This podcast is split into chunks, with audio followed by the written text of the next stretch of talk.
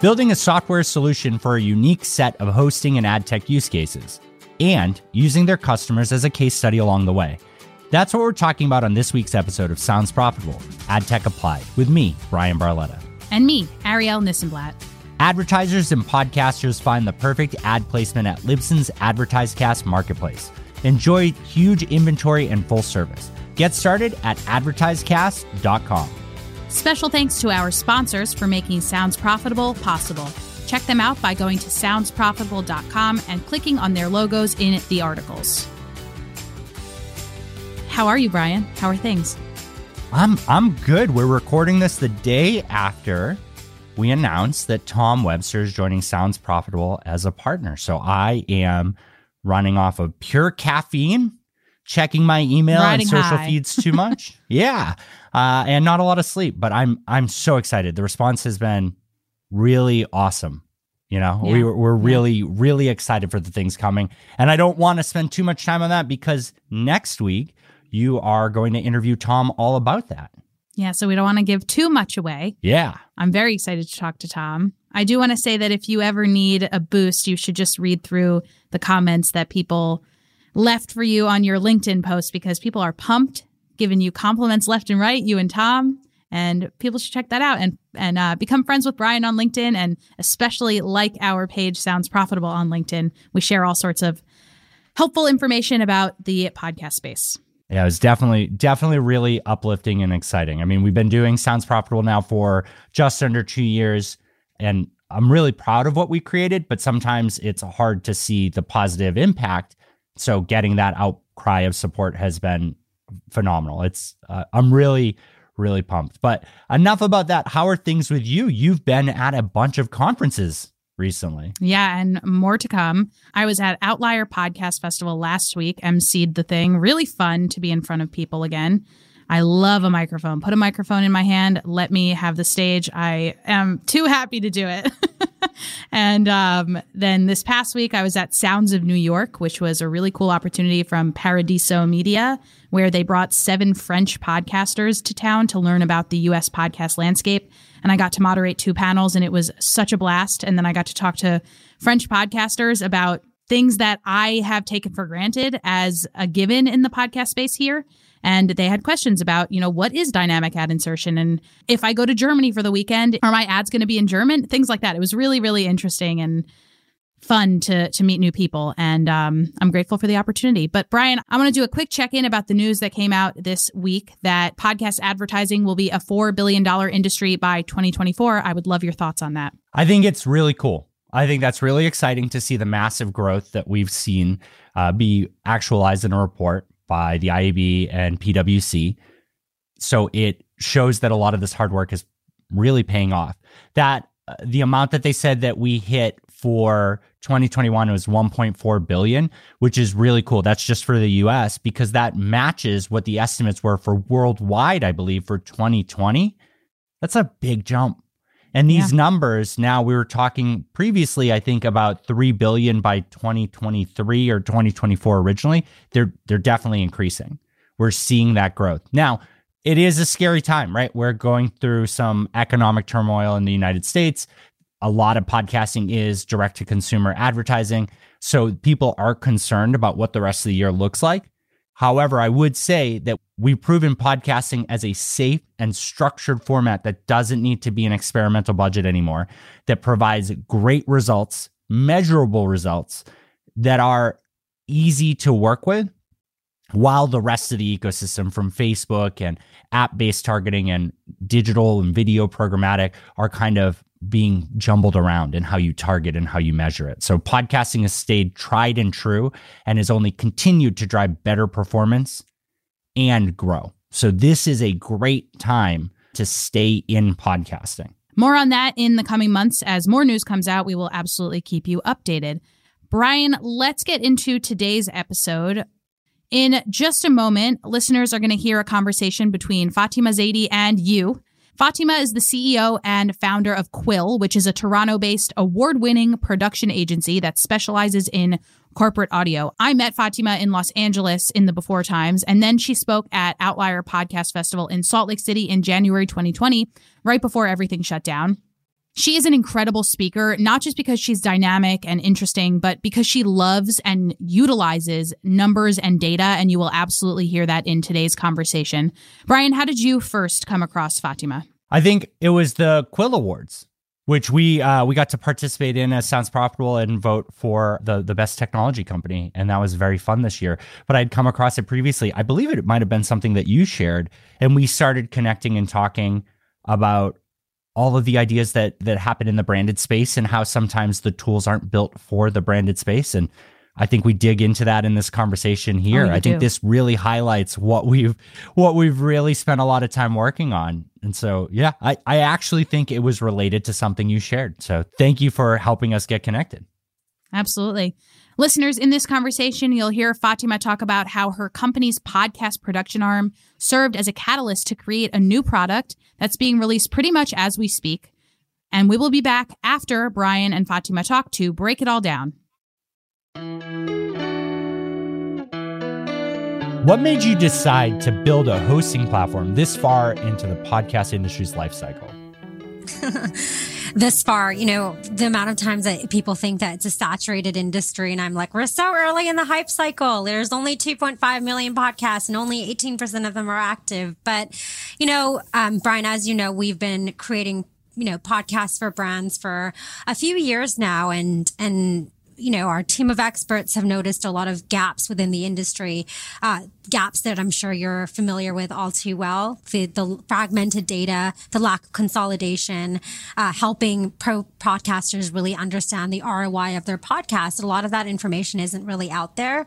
And so we decided to sort of build a product for ourselves and the professional podcasters we work with. We were our own case study. And that's why uh, we decided to build co-hosts. There wasn't really anything out there that was really servicing our needs and the needs of our clients. And um, we decided to build a very consolidated uh, tech platform that, you know, you can host your show, but you can also get the analytics and data that is required to continue justifying the creation of new production budgets. You know, you're you're right on that. Uh, like on so many points here. Like we're not that far, right? 2.4 million is not that many when you compare it to blog posts or books or movies or TV shows.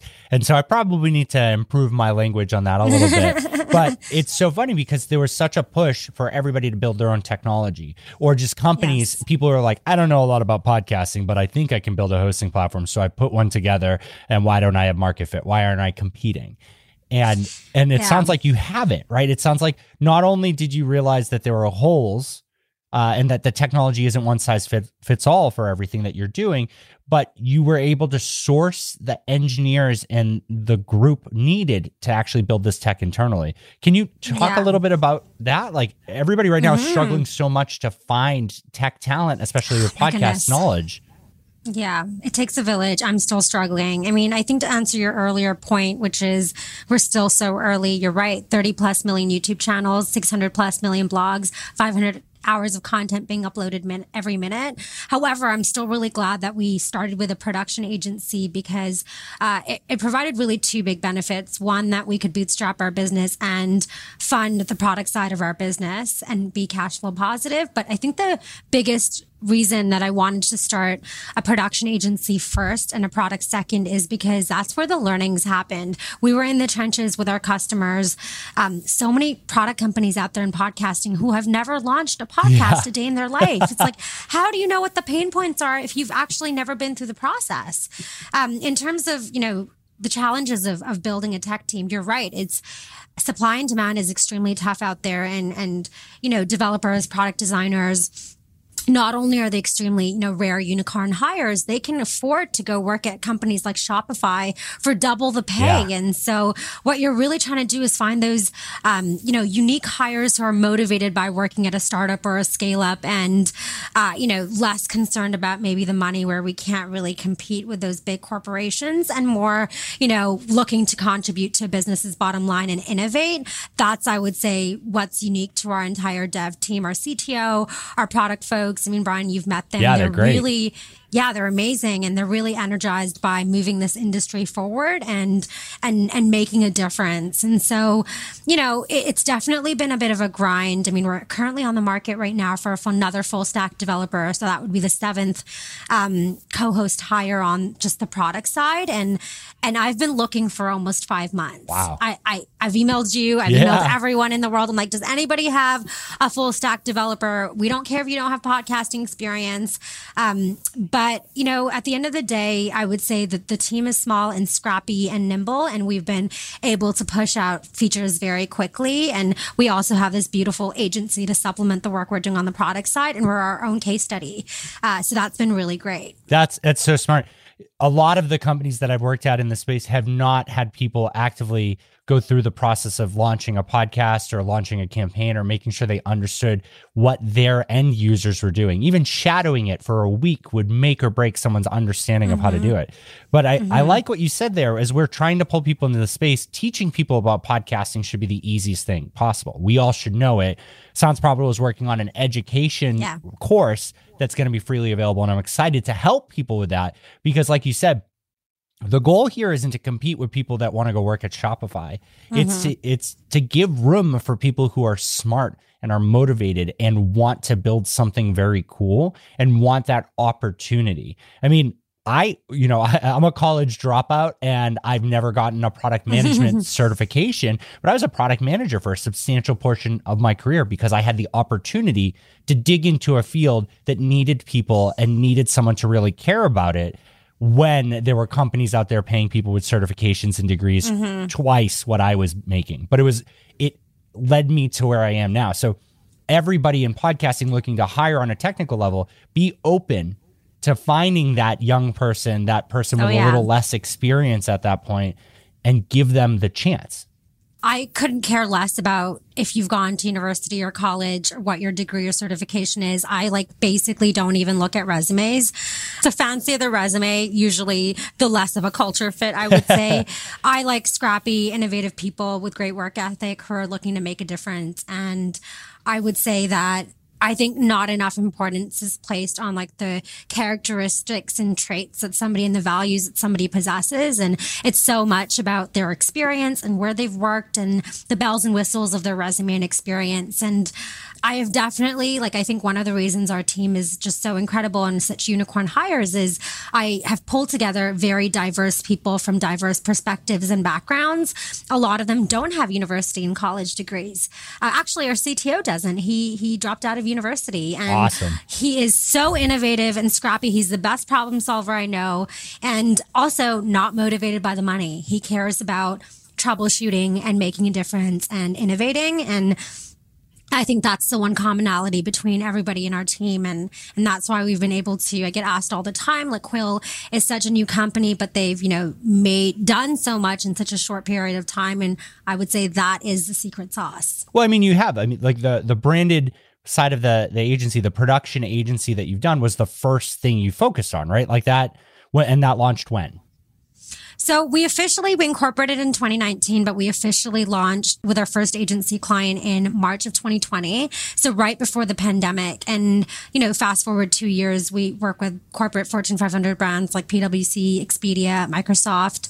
We have, you know, t- almost 22 full-time employees, 10 contractors. So we have grown really quickly. And I would say that the agency is so important to me because, you know, what you said earlier, that's where I realized the gaps, where the focus group for the product. Like we have this continuous discovery program where we're constantly tapping into content creators and we have this whole pipeline of people uh, where we can tap into to figure out like what's working, what's not, the advertising and growth challenges. How do you know if your show is successful? How do you measure the ROI of your podcast? None of that would happen Yep. if we didn't have an agency. So to me, it's if you don't have some sort of a, a program or channel where you're working on creating podcasts, I don't know how you would know what product to build. And that and that's that's a really smart point. You didn't set out to build the technology. You found a gap. You decided to mm-hmm. build it. And I mean, let's be fair here. Your the branded agency, the like the way for growth there, the way you're building that up has a clear growth path. This is a risk.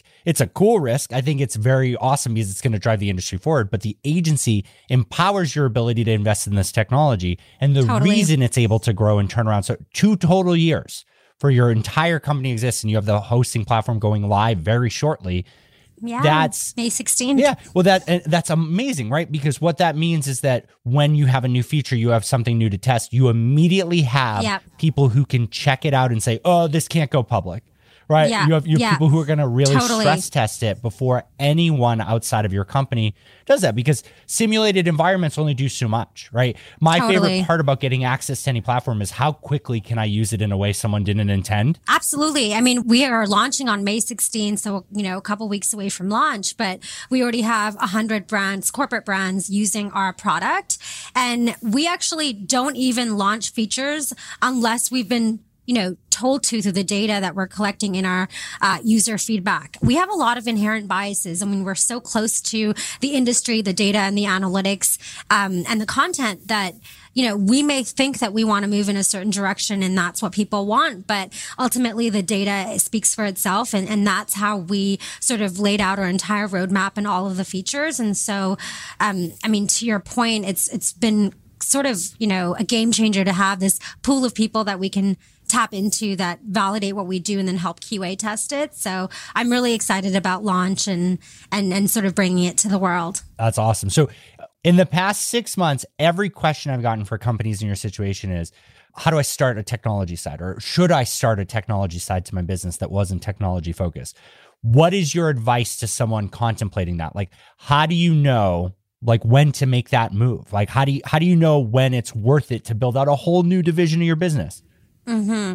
I would say first and foremost, I think the importance of knowing if or when you need investors. We're a completely bootstrap company. We haven't taken a lick of VC or angel funding. And from day one, we, we were cash flow positive because of the service side of our business. I think the challenge is we live in an industry where everybody really champions raising funding it's you know you're front and center in every publication. It's rah rah rah if you get you know funding. But we don't sit there and profile the companies that manage to bootstrap from day one. And it takes an enormous amount of hustle and having to be scrappy and the, the whole new set of challenges. But what it allows you to do is rather than spending your time in front of VCs and investors pitching your business and trying to get some funding to extend your runway, you're actually spending that time in front of customers and your, you know, users not only closing sales, but understanding the pain points and challenges that they have. So, I, I mean, my first piece of advice would be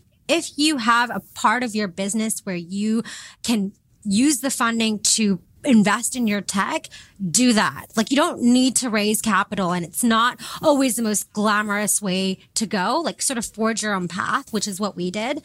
And, and I would say the second thing is it's it shouldn't initially be about the money. It should be about solving a problem and a need. And I know that sounds cliche, but there's so many different resources out there in the industry. Don't fix what isn't broken. Yeah. We went out to build out a product that we couldn't find. We looked for it. We talked to other hosting platforms.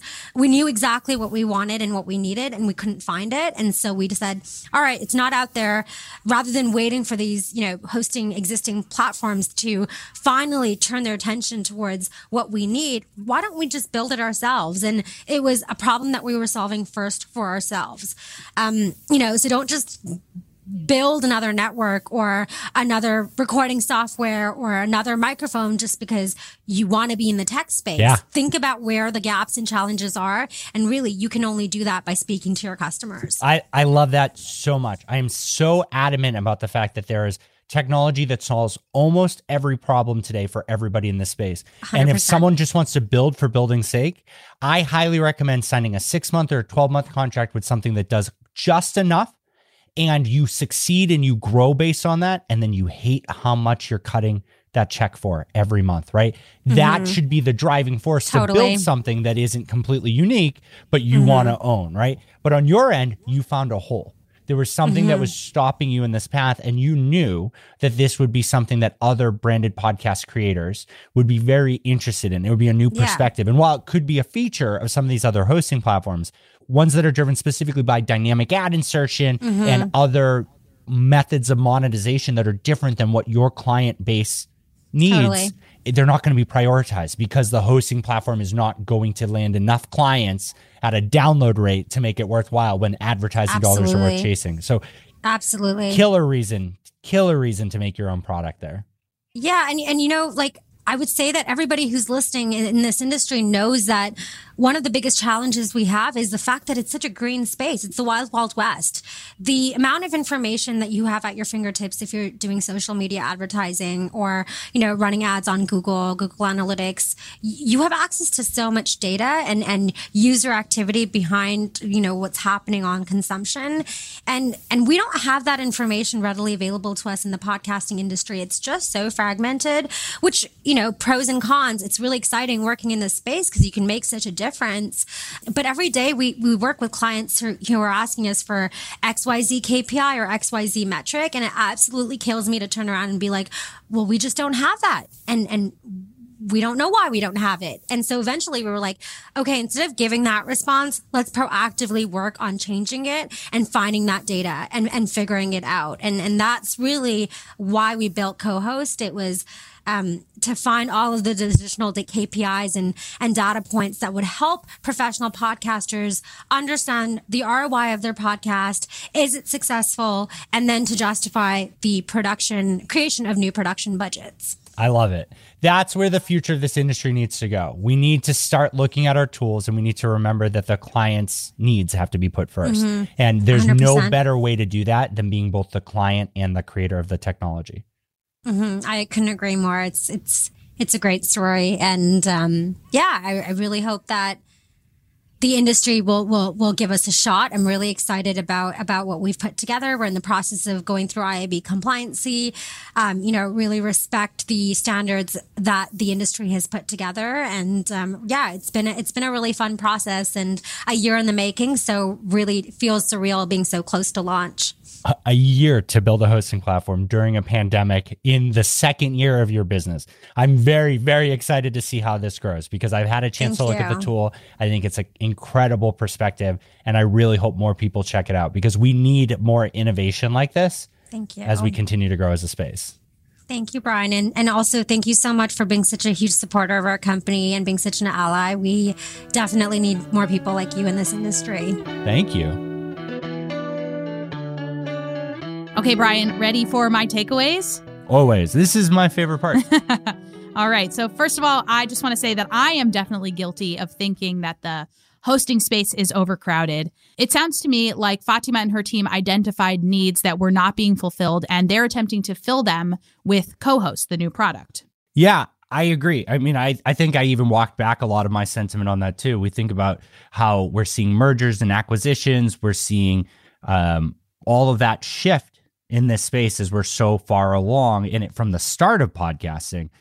But that that's a bad mindset. I mean, if there is a hole, if there's a feature that can't be built, if there's an audience that's not being tailored towards, that's a great reason for a product to exist. And she did exactly that. The team built something unique for that. And I think what's interesting is it's not just a hosting site like Buzzsprout or Blubrry or Podbean. It's a hosting site specifically made for corporate podcasters who are looking for particular KPIs that Fatima and her team were not able to find on other hosting sites. So she mentioned this, but instead of saying, "Ah, I'm so sorry, we don't have that KPI, she said, What would it take to build it? That's that's a hard question to ask, especially when you don't have an engineering team, and it Right. takes a lot of guts to build a team around that, right? Like you can you can know what your needs are and you can articulate them, but being able to get someone on the engineering side to understand it, understand enough about the space, and execute on it is a big jump, right? That's a huge undertaking. It's not just guts, it's also a lack of people in the tech space. I mean, Squadcast also is looking for an engineer. And Fatima said, We've been looking for an engineer for a while. We've lo- been looking for full stack for a while. Not only is it hard to find engineers, it's also very hard to find engineers who have experience in the podcast space.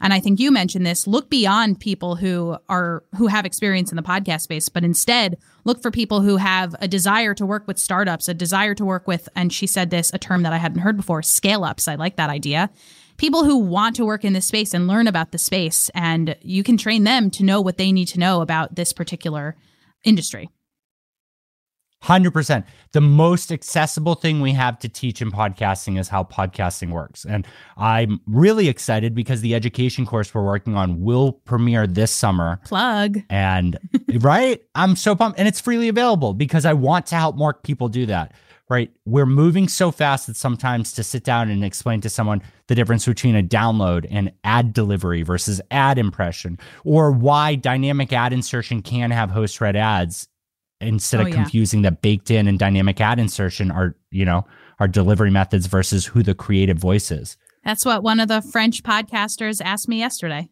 yeah. That's that's the type of education that we need to focus on, that foundational growth stuff that we all know, but we just need to slow down. And so that is what we can teach anybody. We can bring anybody into the space as long as we can commit the time to teach them about this space. Here's another takeaway.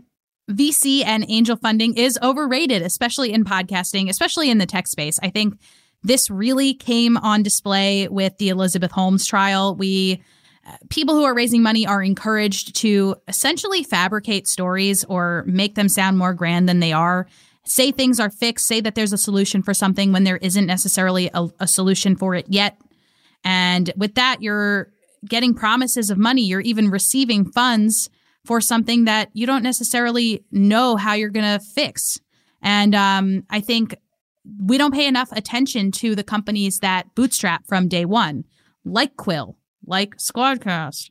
There are a bunch of companies in the podcast space, in the tech space that are bootstrapping and it is hard. It is difficult to make sure that you've got funding and and make sure that you can especially pay salaries for the people that work on your team um, and that their work is being valued so i really like what she said that and I, I also really like that fatima said that her company was cash flow positive from day one and they are using their learnings to create another product that will continue to make them financially solvent my last takeaway is that we need to start looking at our tools in the podcast space and understanding that our clients' needs need to come first. So I see this all the time when we're working with the Squadcast community.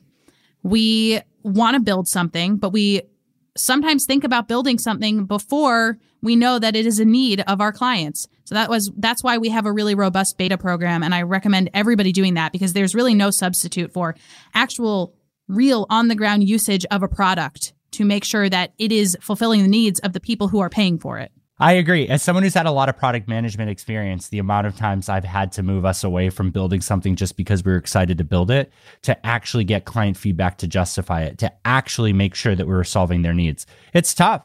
And sometimes it can feel unfulfilling on the product side, but that's how a company thrives and survives. You cannot always build towards your desires, especially when you start getting customers at scale or when you want to have customers at scale. Yeah. So just to bring it full circle, Fatima and her team were working with enterprise clients, corporate clients who wanted specific KPIs from their podcast hosting site, maybe listen through rate, maybe demographics on the listeners. And they were not able to find those things with the existing solutions. So they built it themselves.